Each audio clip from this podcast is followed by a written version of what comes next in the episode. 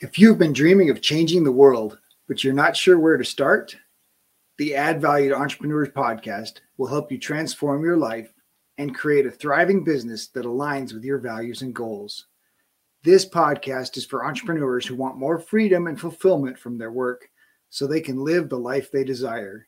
You deserve it, and it is possible. It's time for you to add value. Today's guests, I'm so excited to welcome Gay and Katie Hendricks. Gay and Katie have been pioneers in the fields of body intelligence and relationship transformation for more than 40 years. They've mastered ways to translate powerful concepts and life skills into experiential processes where people can discover their own body intelligence and easily integrate life changing skills.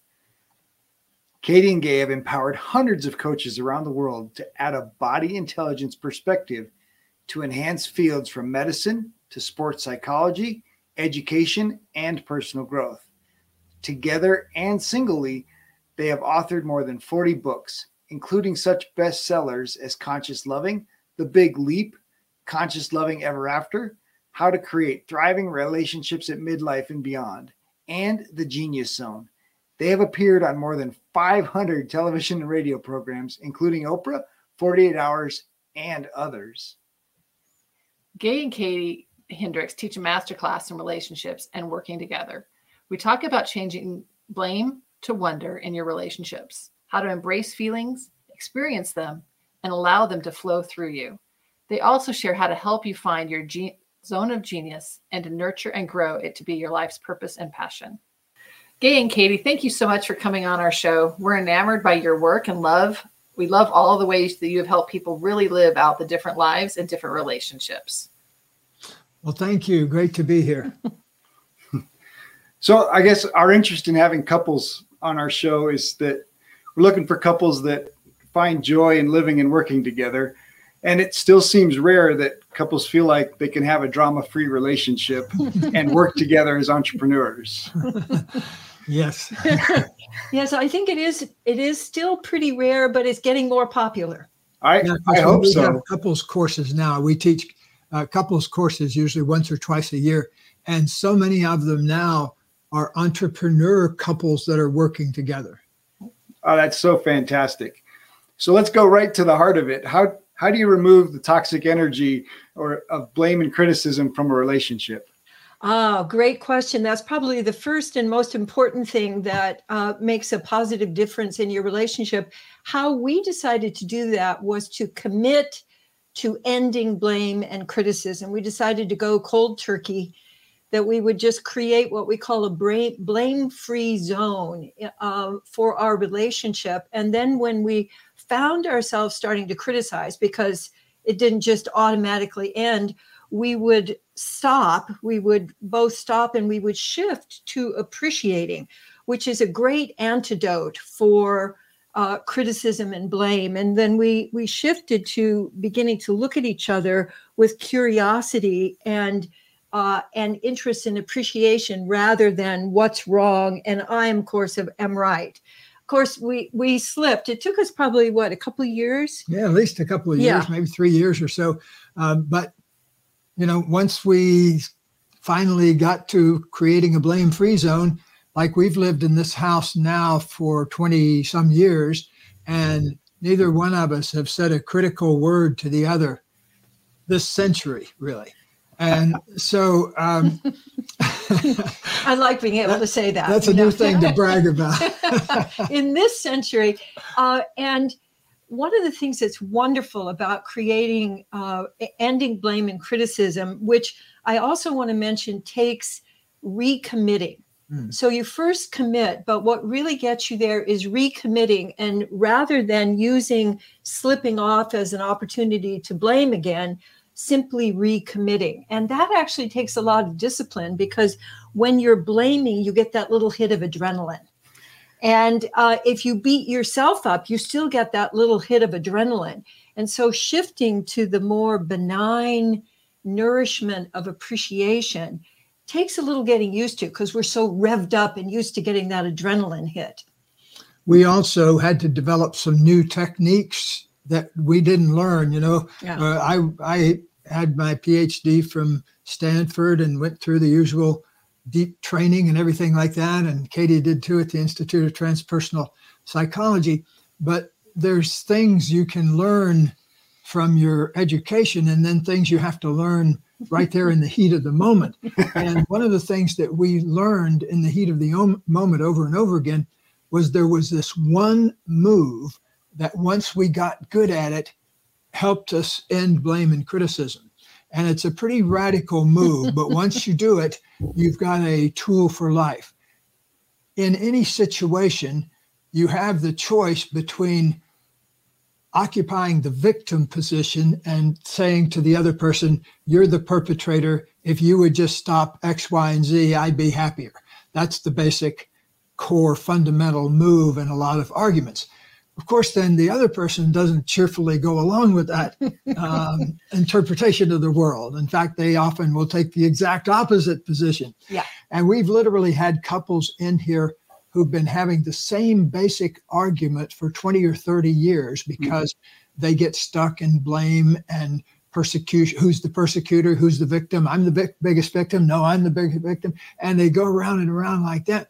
There's only one way out, and that's to take complete, total, healthy, radical responsibility for what it is you're creating instead of pretending to be the victim. Mm-hmm. And so there's only two positions there's the victim position, and there's the empowered position of taking responsibility for what you create. And when uh, we call it um, Hendricks aero- aerobics, where you go from ha to hmm. Right. And ha. I know what my problem is, and the problem is you. And if you would yeah. just stop doing this, and then, then I'd be happy. Well, that's the basic ha move. But then you got to go, hmm, how did I create this situation? Hmm. hmm. How am I contributing? And the hmm is actually a move that we encourage people to make because when you hmm, you shift from your blame brain to your wonder brain. And hmm. that's the basic move is shifting from blame to wonder because it doesn't work if you stop blaming your partner and then you start blaming you. That doesn't work either, or you blame the world. So the hmm, what could I learn from this is is incredibly radical. And hmm, how did I contribute to this from a sense of curiosity rather than from a sense of blame? And that keeps the discovery going in your relationship and frees up the adrenaline energy so that you can both create the what what you're wanting to create and also support your partner in co-creating. Oh, that's so good. You it, it brought to mind for me um, james allen in as a man thinketh where he talks about the levels of character and he talks about the, the man either ascends to the divine perfection or down to the level of the beast. You know and in between the two i see that line and i think you guys talk about the line in conscious loving, right? Above the line, you're taking responsibility. Below the line, you're you're a victim. Yeah. And so for me, I, I thought a lot about it in the area of thinking and and character, but you're forcing me to add the idea of feelings into that. And, and how how are how are how is thinking and feeling differently? well, mm. when you have a thought, it's an event that occurs in a spatial setting. Um, and it has maybe a picture to it or a word to it. And feeling occupies a different zone in ourselves because it occupies a area where its words can describe it, but words don't do much to um, deal with it.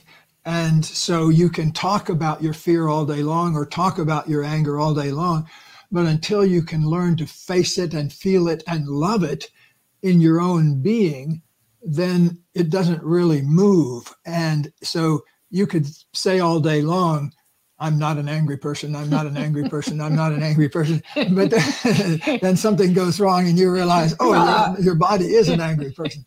And uh, so um, Descartes did us a disservice a few hundred years ago when he came up with the whole line between thinking and feeling. And he said, feeling is the way to go. I think, therefore I am. It doesn't have anything to do with the stuff below my neck. Yeah. Uh, but as you well know, it's often the stuff below your neck that provides some of the big drama in life as well as the extremely big fun. Thinking awareness is an important first step. How do you help someone be more aware of their feelings? Well, the the curiosity that we were talking about earlier when you hmm one of the one of the most common questions that we ask people is how are you experiencing this in your body? And that allows people to make that big trip from living up here to going hmm what's going on here in the rest of my being? And so turning your attention to noticing actually learning how to notice yourself i remember when i was practicing as a therapist one of the things that people would most say to me is I would say, you know, how are you feeling or what, you know, what's going on? And they'd say, I really don't know what I'm feeling. I have no idea what I'm feeling. And then the second thing they would say is, I know what I'm feeling, but I don't know what to do about it. And so people get confused that they think they are supposed to control their feelings and hmm. they're supposed to be able to manage them and make them go away. Whereas actually, if you turn your attention toward your feeling and you welcome that and you presence, you just being with your feelings the way you would be with a close friend, then all of that juice from your feelings becomes available for you to enjoy life, to enjoy connecting, to solve problems more effectively. We now know, you know, unequivocally that the quickest way to change your mind is to change your body. Mm. And for 400 years, we had it backwards, or at least 400 years, that you have to change your mind, and that's supposed to somehow automatically change your feelings in your body. But when you give loving attention, that's something that all of us can do, and we can learn to do more and more effectively. So, help us help us change our body. What's the what's the first? What's the quickest way to to make that shift? Uh, there's two really quick ways. One is to shift into awareness of your breathing. Mm-hmm. And usually, what helps is to take slower, deeper, easier breaths. That often puts you more in touch with your body. One of the signs of stress in the human body is short, shallow breathing. And so, if you can just slow, slow your breathing down and take a little bit deeper, easier breath, that is a quick way. Mm-hmm. Um, actually, uh, some of the research we found is that um, even three easy breaths is enough to begin to change the stress chemistry in your body. And so that's a starting place. Then, Katie, the master movement therapist, uh, also the the the way to use your body mm-hmm. to change. And so, in this research that Gay was just mentioning, when you take three easy connected breaths and then add to that just changing your posture in some way simply changing your posture combined with breath eases the stress chemistry, but it also opens you more to listening to the wisdom of your body. Hmm. And what we know now about our body wisdom is that one, it doesn't yell at us. It's really uh, soft spoken and it often doesn't repeat. So if you've got a lot of going on inside, you're not going to really be able to listen to the suggestions that help you make uh, more effective decisions and get your timing right. Uh, and so the combination of getting curious and then welcoming how your body is speaking to you. I was remembering one of the things I when I first met Katie. By the way, we just had our 40th wedding anniversary a few days ago. Thank you. Yes. Personal best. um, when I first uh, when I first met Katie, uh, she had a Charlie Brown cartoon, oh, and yeah. it it had uh, Charlie Brown is is walking along with his head hung over like this, and and Lucy says, "Charlie Brown, what's going on?" And he says, "I'm depressed," and she says, "Well." For starters, why don't you try looking up and holding your head up straight?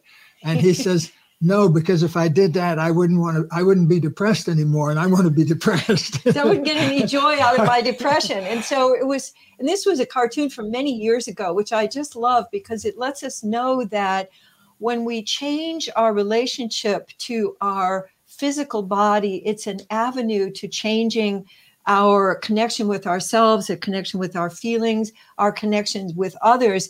And it also gives more fuel to our thinking because our thinking can only work with the material that's there. And if mm-hmm. we just keep giving it stress signals, that's what it's going to work with and go, oh my gosh, the world is a terrible and frightening place mm-hmm. because that's what we keep feeding it. But if our body is saying, oh, notice how beautiful it is. And I'm appreciating so much the light today. And I appreciate all of the contributions that you're making to my life. Then we get more juiciness for our brain to work with with problem solving and planning and being um, and, and realizing our dreams. There's two there's two really terrific things in that cartoon i think.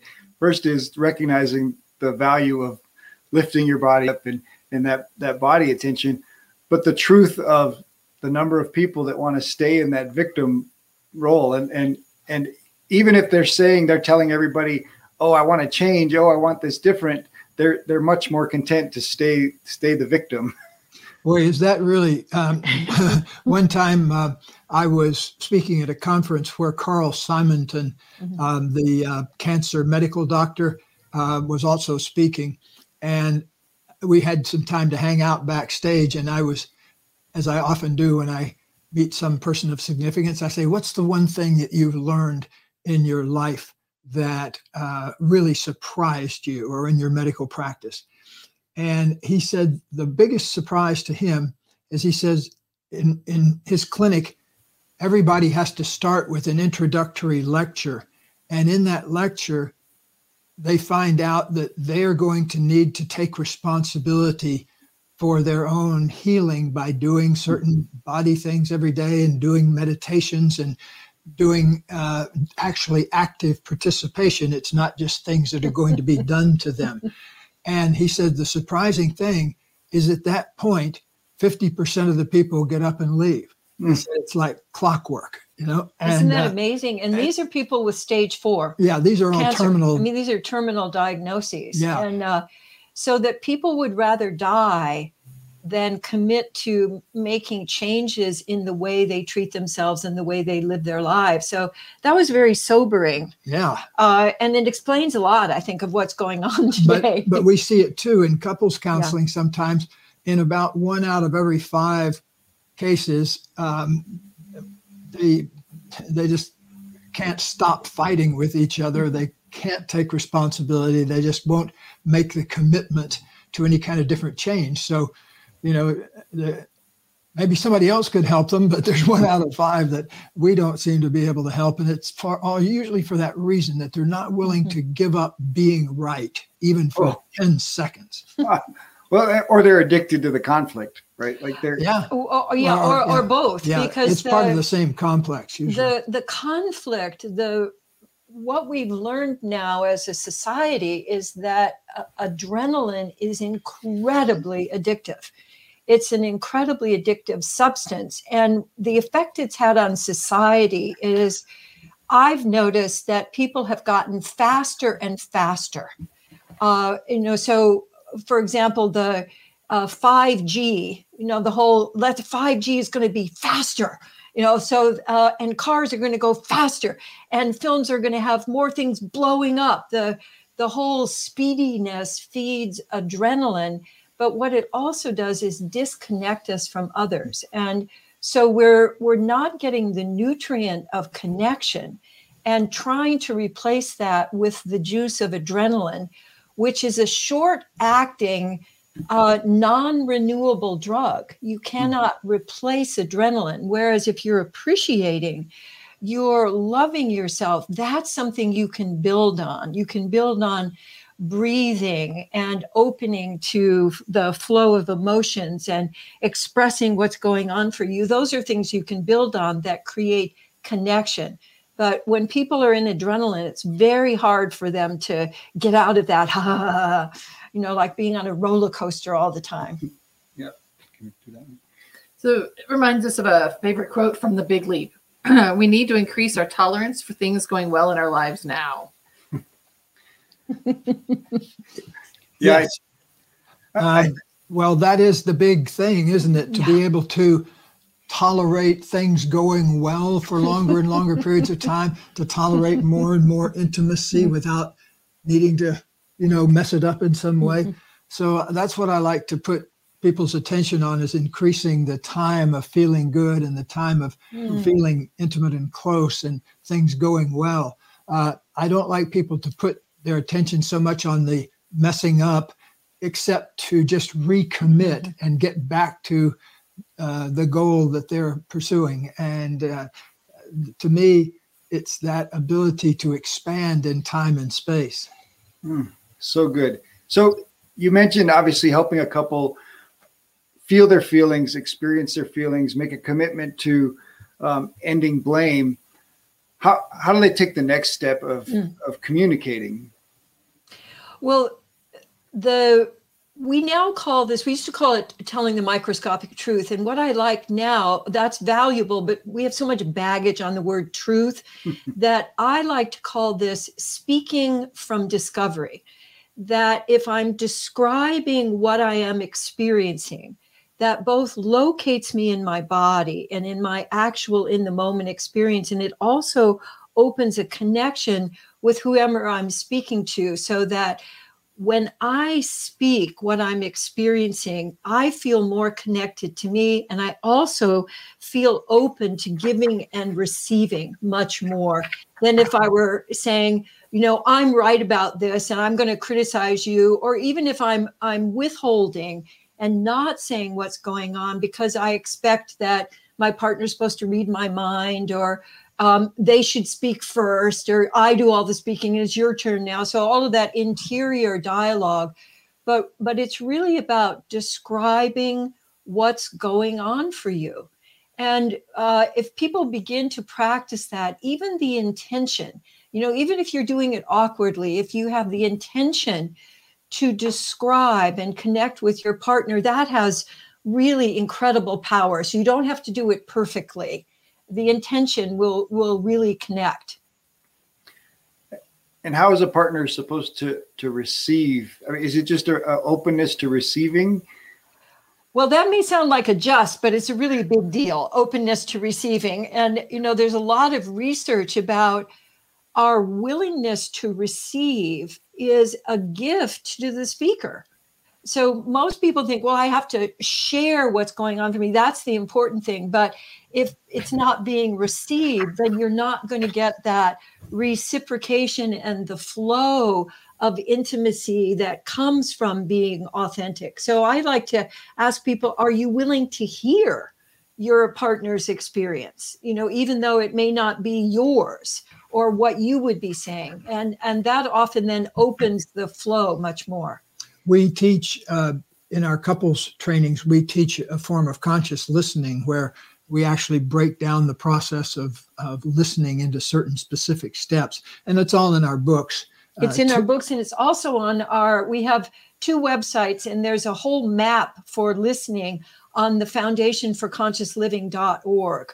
Hmm. So we're doing our best to make these processes available for people, for entrepreneurs, for coaches, for couples, and partners who want to uh, have the material, but uh, you know maybe not want to come to a seminar. And so we we've done that on our website.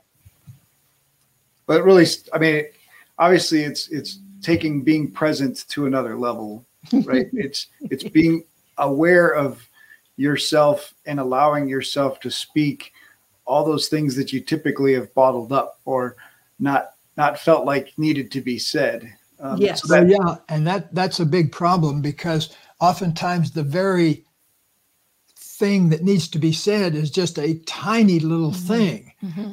You know, like uh, I remember one time working with a couple where uh, he accused her of, um, you know, flirting with this other man at a social event. And so he was really convinced and all that, but it boiled down to I'm afraid mm-hmm. I'm losing you. Mm-hmm. And it always boils down to a 10 second truth mm-hmm. that's underneath all of these complicated things we do. You know, it's I'm scared or I'm I feel hurt about that or I mm-hmm. feel sad or I feel hopeless about that. It's always those very simple acknowledgments of just rock bottom truths that move things through. Um, and you know, it it almost seems like a miracle at times when you see somebody like I the a guy I often used, my most extreme example was a guy who had extreme back pain mm-hmm. for three and a half years, had had 105 uh, psychiatric. Uh, chiropractic adjustments and 100 massages. And yeah, and he was about to get a fusion. He was going to get a spinal fusion thing. Mm. But the the 10 second truth that's underneath it was I'm having an affair with my secretary for the last three and a half years. And mm-hmm. then if his unconscious had been able to speak, he would say something like, and I need to punish myself by feeling back pain because I feel so guilty about not telling my wife about it. Now, in the meantime, over that three years, his wife had gained about 40 pounds, and that was a big drama for her and had gotten to be a big drama in the relationship. Within a month after his confession, she lost pretty much all the excess weight that just almost, she said it almost felt, felt like it fell off her.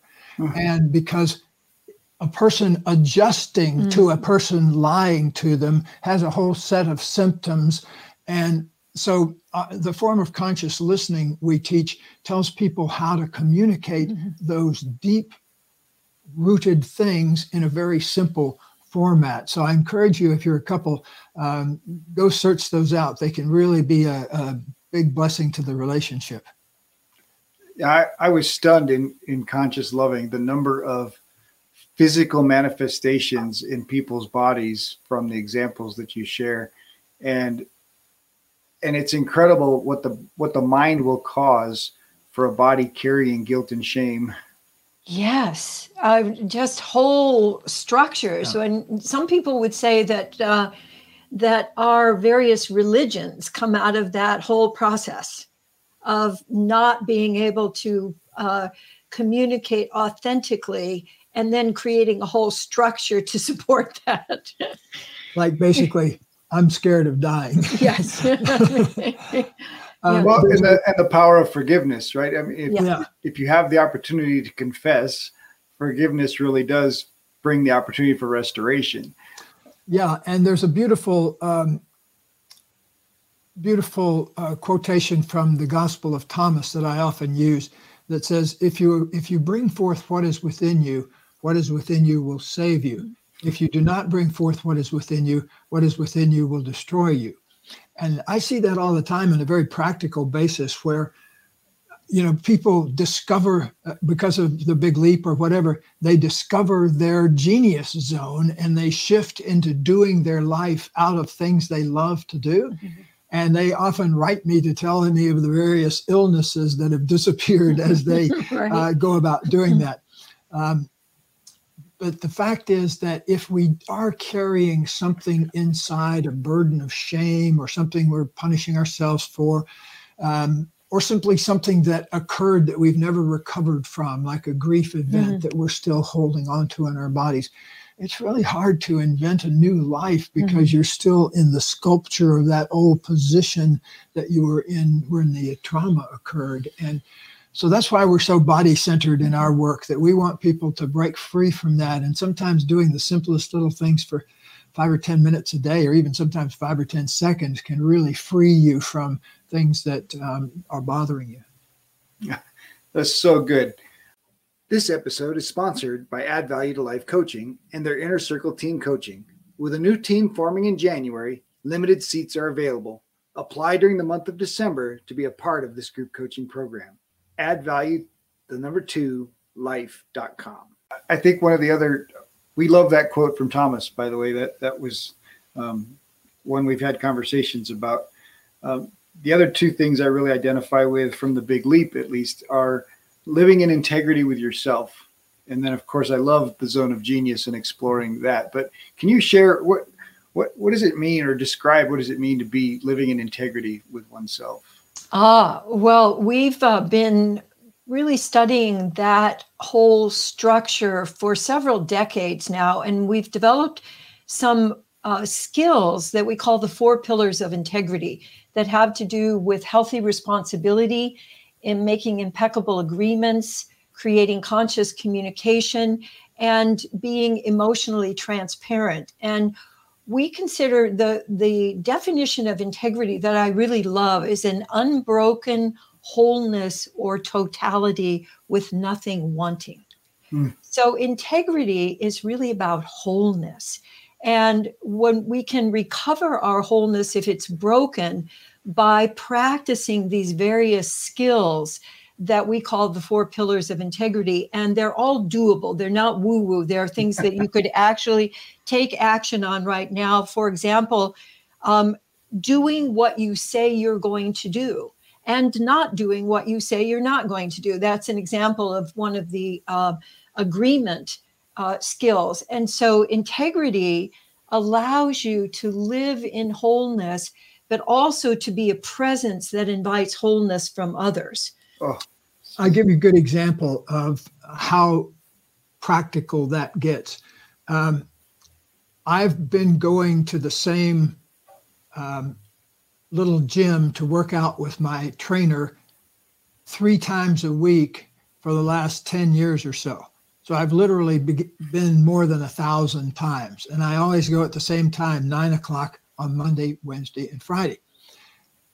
But if I'm if I'm going to be late by even one minute, I will actually stop and text him that says I'm going to be five minutes late or whatever I need to say, uh, because our agreement is that we start at, at nine o'clock. And even though we're good friends and I've been going there forever, and you know, at one level, he wouldn't care if I was five minutes late. I always, to be impeccable mm-hmm. with my own agreements, like to communicate if there's some variance with what I said I was going to do and what I'm actually going to do. Mm-hmm. So um, I go to great lengths mm-hmm. to not have anything that I haven't, uh, not any have anything important that I haven't said to another person. And again, if I think of something like that, I will literally sometimes pull mm-hmm. off the road and um, get hold of the person. So it's important in life because things have speeded up. And if mm-hmm. you're operating an ox cart at two or three miles an hour, you don't need to be incredibly mindful. But, you know, the other day on the freeway, uh, some guy in a Lamborghini blew past me at 100 and something miles an hour.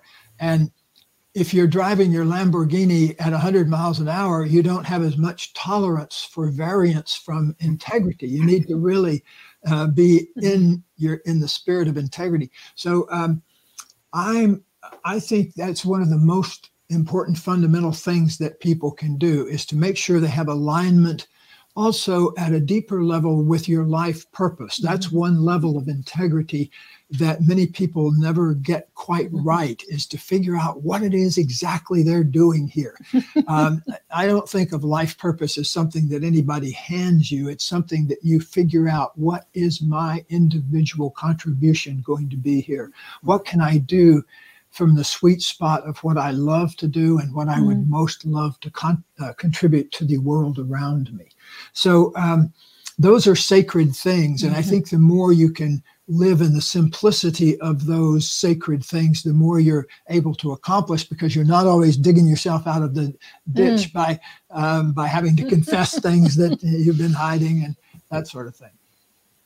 Well, just obviously, the level of conscious awareness just for your just dealing with feelings for for oneself takes you to a whole nother level.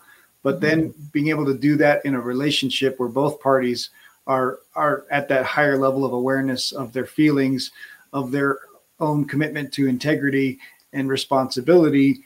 i I mean, I just just imagine th- these are these are incredible relationships.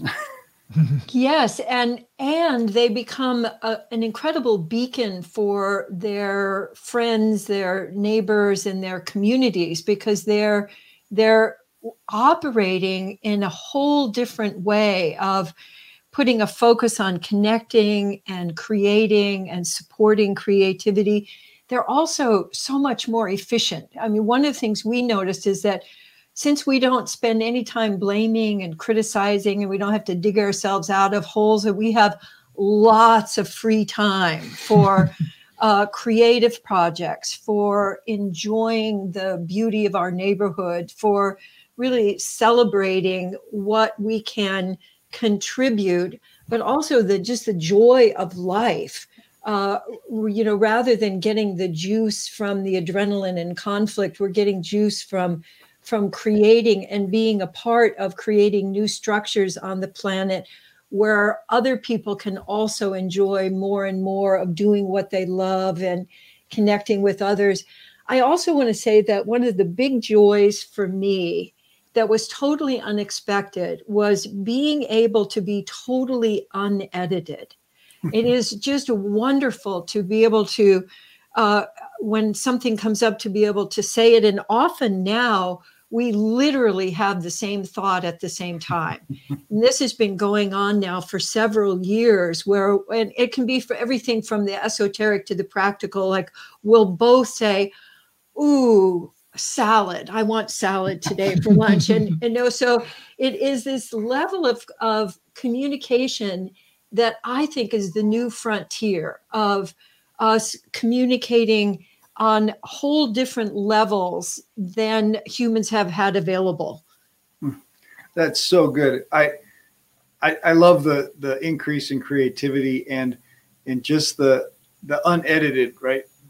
So many of us have spent our relationships, you know, editing. Um, you know, while the other person's talking, we're planning our answer, planning our defense. There's there's you know there's the combat zone where each of them are keeping score and and and loading up with all the things that you did wrong, all the things you did wrong, and and the security of knowing that we can share and have these conversations with with no impact on our, our relationship. I mean, mm. it's really the, the ultimate level of love, right? It's our, our love is unconditional now because no matter what you say to me or what, what, what things have happened, we know that we're committed to a, a higher level.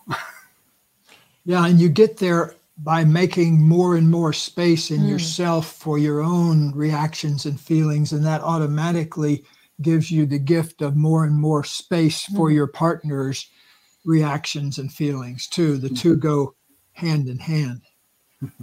That's so good.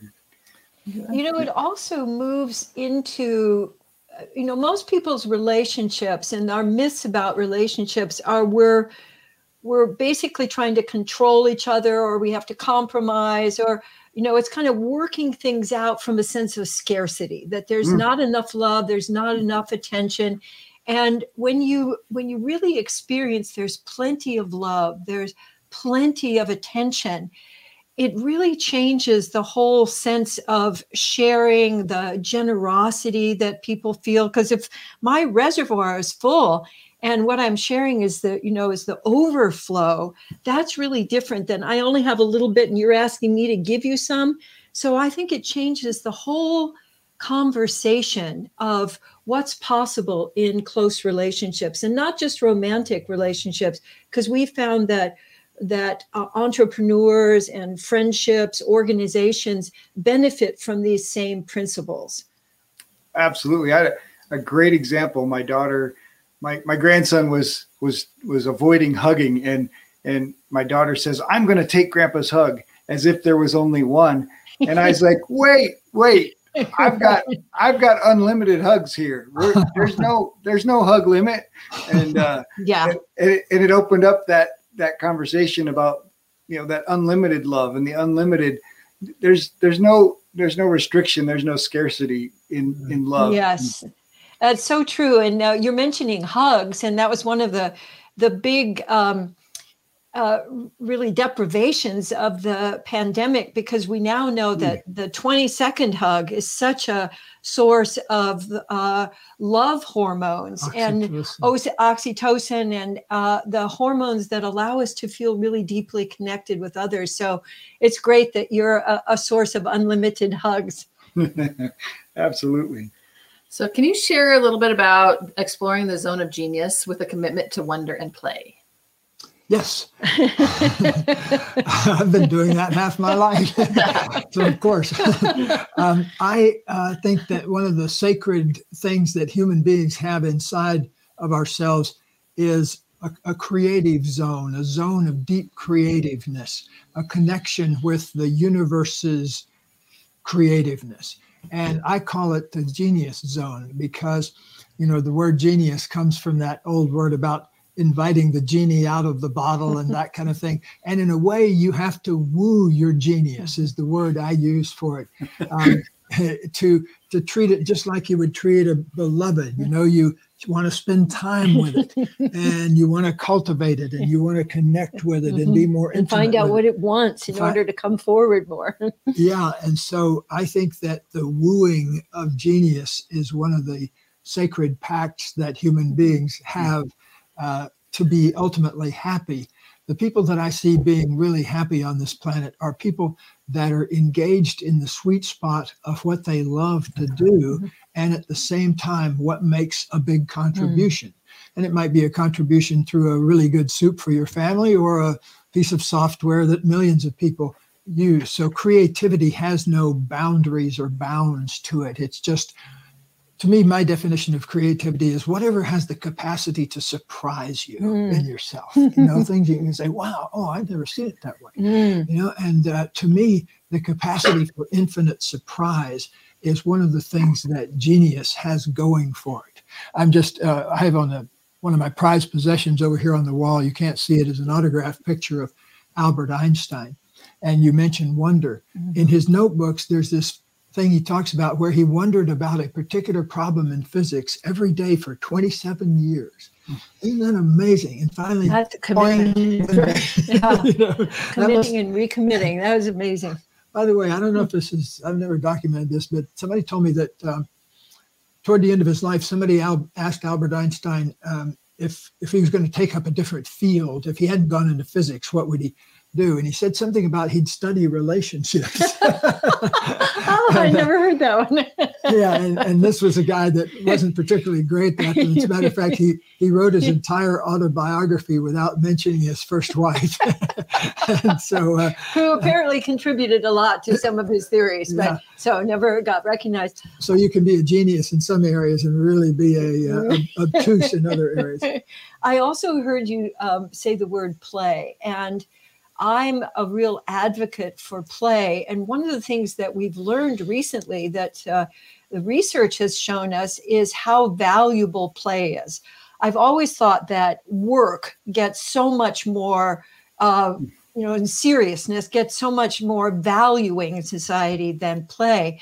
And recently, saw some research by um, Karyn Purvis who was studying how many repetitions it takes to create a new synaptic connection in your brain. Mm. And the, the research is just kind of stunning that if you're working on something, it takes uh, up to 400 repetitions. Wow.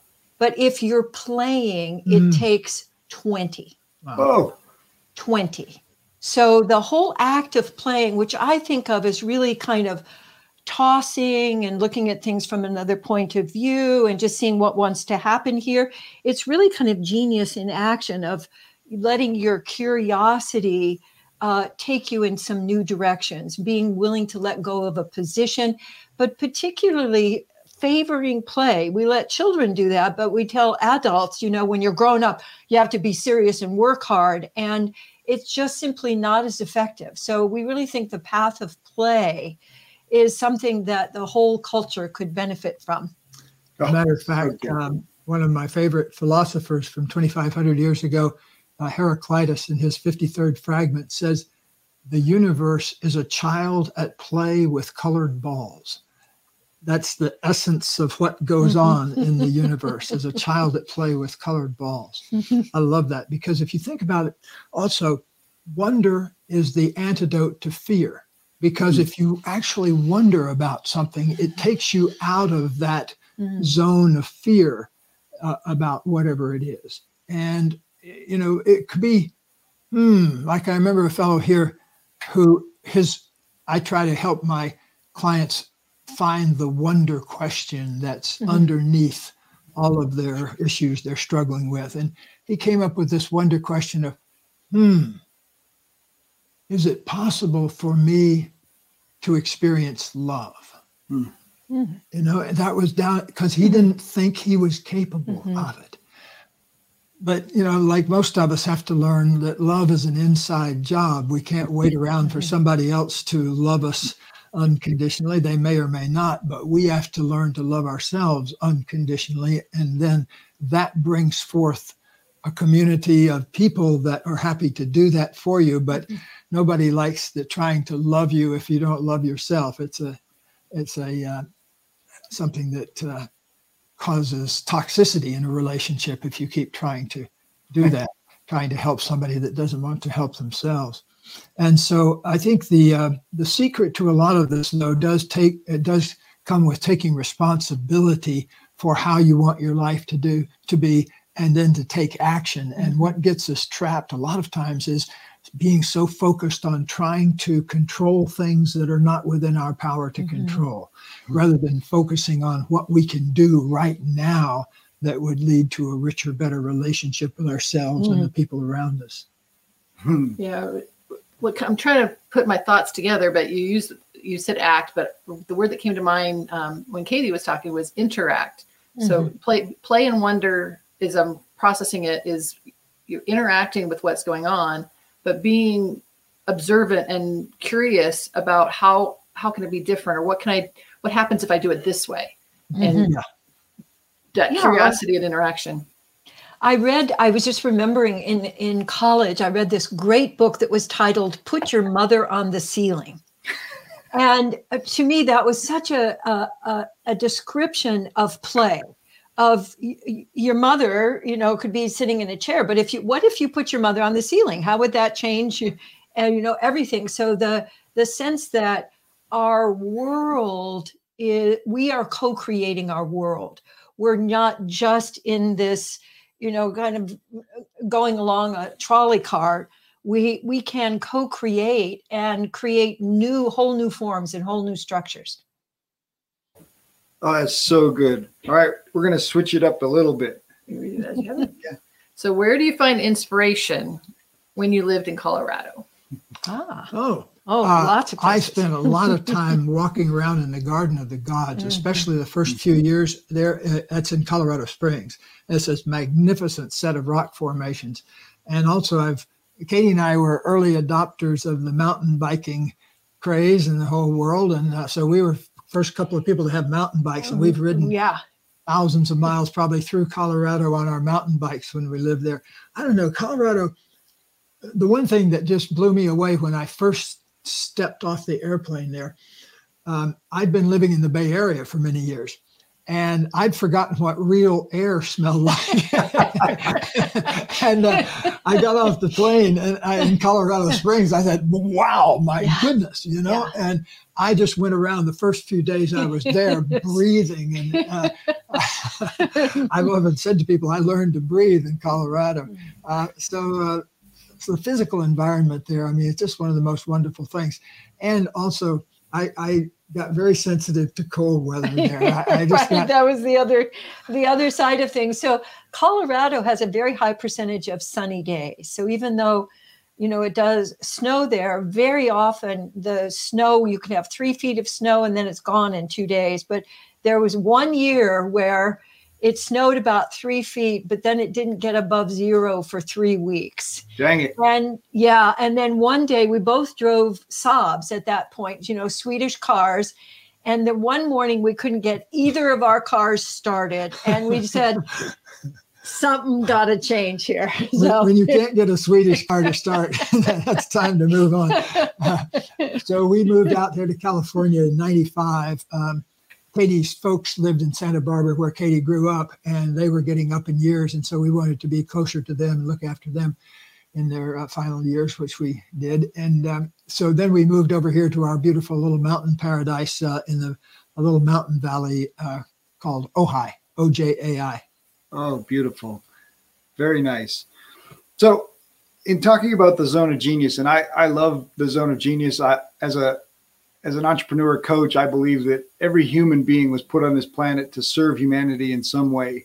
Mm-hmm. And and when you can dig that out of yourself and align your passion and purpose and and genius all all together, I think it's obviously it's incredible. And and you get compensated for it and and you're serving the world. It's it's ultimate win-win you know for everybody mm-hmm. including the planet. And so if you're an entrepreneur that's in that place um, trying to discover their zone of genius how how can you help them figure out what's what's their biggest impact that they can have? Well i would first I would first focus on what you most love to do where time disappears and let let that be what's coming up from inside rather than looking out there. And then when you find something that you love to do, then how can you do that more and more in your day-to-day life? And then different connections that you may not ever have thought of start emerging. I was just thinking about our neighbor here, Kate, who makes bread, yeah. and how she started just making bread because she loved to make bread. And then people started finding out about it, and she was selling it from her parents, you know, basically her parents' backyard. And now she's uh, going to be opening a whole restaurant here in Ojai that's going to be featuring her bread with some other folks whose genius is this particular kind of cuisine. So we're all getting to benefit from that, from her just staying in there, like, how could I be expressing this more and more in the world? That's so good. yeah. I, I just love helping people explore that. So any tools that help people ask the right questions and and believe the answers when mm-hmm. they come.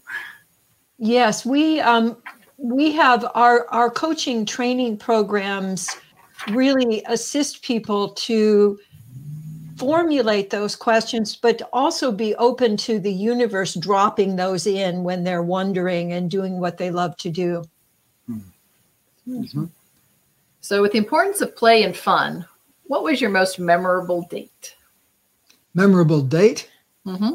Oh, oh wow. we've had, Gosh. golly, we've had so many. I was thinking, our most memorable. I mean, we've done everything. We've ridden on the backs of elephants in Cambodia and uh, you know, ro- rode we, on a donkey into Petra in Jordan. right, and uh, and been in the Blue Mosque in Istanbul. So um, I'll tell you though, golly, any moment I get mm. to spend with Katie, I feel like the luckiest man on earth. Mm. I've literally had 40 straight years of waking up every day feeling like the luckiest man on earth, just because I get to hang out with her. It doesn't matter what we're doing. I would say my favorite thing to do right now is to uh, get on our electric bikes and ride around. And we may be going on an errand or we, you know, maybe going somewhere, but being in motion mm-hmm. next to you on an electric bike, uh, you know, because my my knees are not what they used to be when I was riding mountain bikes. And so I just think electric bikes are one of the best inventions ever in the world. well, I love I love your example and I love that that you guys love spending every moment together. I'm I'm blessed to have had that same relationship with this wonderful lady here and and uh, we're we're a few years behind you but not not a lot we're we're going to be on 30 this year. All right. So, Congratulations. Yeah. So thank you. And, and happy 40th. I didn't, we didn't mention it. We clapped, but, um, so one of the areas I love to explore and I'm trying to, um, learn more about his energy and, and the body's energy. And obviously, um, you know, obviously eating things and, and activity play into energy, but I, but I think our energy is affected in, in so many ways. Mm-hmm you know, Napoleon Hill talked about the sexual desire is the strongest desire that human beings can have. And, you know, he created that chapter on transmutation of sexual energy or sexual desire. And, and I think most people get confused by it and, and challenged by it. But I think about the sexual energy as creative energy. And obviously it's the ultimate act of creation to, to create another human being. But then, you know, obviously her and I've created two human beings, but we've been together 30 years and, and the rest of that energy has been spent in different ways. Um, so for me, it's, it's exploring the, letting go of the competitive nature and really allowing that creative nature to rise, to rise up. Um, so what are your thoughts on creative energy? Well, I think that creative energy is the larger thing and it expresses itself at different places in our bodies in different ways. And one of the big ways that energy has to light up is in the sexual zone uh, because it has to keep the game going. And so, uh, primarily, without the game, there's nothing uh, going on. And so, um, but it's the same energy whether you're talking about down in the pelvis or in the belly or in the heart. It just expresses itself in different yeah, ways. It's the same. But, it's the same faucet. So you have yes, in fact, that's a key thing that uh, one of my mentors, uh, Jack Downing, way back in the early days of my career, um, he was a, a, great psychiatrist and teacher around where I was studying at Stanford at the time, and he said that one of the biggest mistakes human beings make is thinking that there are two faucets, one called pain and one called pleasure, and mm. that we're supposed to keep pain turned down and crank up pleasure. He said, but the real issue is there's only one faucet and it says awareness on it. and oh. if you open up that faucet, sometimes you're going to get, you know, like we used to own a cabin up in the mountains. And when we'd come back for a while, we'd turn on the water, you know, all this stuff would come out and everything. But then the clear stream would mm, run. Mm. And that's the way it usually works is the more you open up your faucet of awareness, um, you're going to get all sorts of different things. But what you're going to get is just different expressions of energy. Mm. That's so good. Thank you. So powerful. How do I, your go ahead? I wanted to just share with you that um, people may not know. Back right after we wrote Conscious Loving, we wrote a book about body energy and about what's going on in the body and body wisdom that's called At the Speed of Life. Mm. And that is still in print and it has lots of practical uh, choices, but lots of ways for people to both open their awareness, but to enjoy more and more of their body energy and their energy in general. Mm, thank you. That's, no. How do your mind and heart work together to bring about a vision of the future? Well, it comes down to that integrity piece again, uh, Noelle, that I often tell our students that the most important journey they'll ever make is 12 inches from here, their head down to their heart. And because in that becomes the possibility of an alignment. You know, our minds are really good at thinking up different creative possibilities, but it's the energy from down underneath there that's going to make it possible for us to bring our vision into reality. So um, I, I, think that the moment you get the two working together, that's when you become virtually unstoppable as you harness the power of that mind and undergird it with the power of, of energy that comes from knowing what your purpose is mm-hmm. and being open to being supported and all of those kind of things that make for a um, more easygoing path through life. So that all has to do with linking up your head and your heart.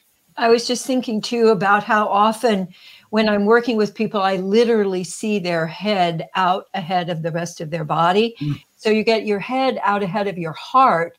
You can make decisions that are really not aligned with what gives you joy and what allows you to uh, really come from a heart space. And um, there's a, a, great physicist, David Bohm, is one of my favorite writers. And his saying, which I really love, is the mind makes up the world and then says, I didn't do it. and we believe that. We and so, but when we get our heart, when our head is resting on top of heart and we really are heart first rather than head first, I think that really opens up the faucet in a very powerful way. Hmm. That is so good. so good. I so appreciate all the wisdom that you've shared today. If if uh, young entrepreneurs are just, you know, you've just had coffee together and you're going to leave them with Gay and Katie's words of wisdom, what would you share? Well, the first thing I would say is when you get in hassle, just notice the drift and make the shift. notice the drift and make the shift. I love that. Thank and, you. And love as much as you can from wherever you are. Oh, so good. Thank you guys so much. Thank you. Such a pleasure. If you enjoy the show, please like, subscribe, and leave a review. We have a free gift for you at add value, the number two, entrepreneurs.com. Our Cyber December deals include one hour coaching slots for only $97. That's a 75% savings. And we're launching new Inner Circle team coaching in 2022. Applications are open in December at add value, the number two, life.com. In our next episode, Jeremy Williams and I discuss how personal and business development is simple, but not easy. He shares the principle he teaches in his new book, Survive, Scale, and Soar Building the Life and Business You Deserve. Jeremy coaches us to deal with those limiting beliefs that hold us back.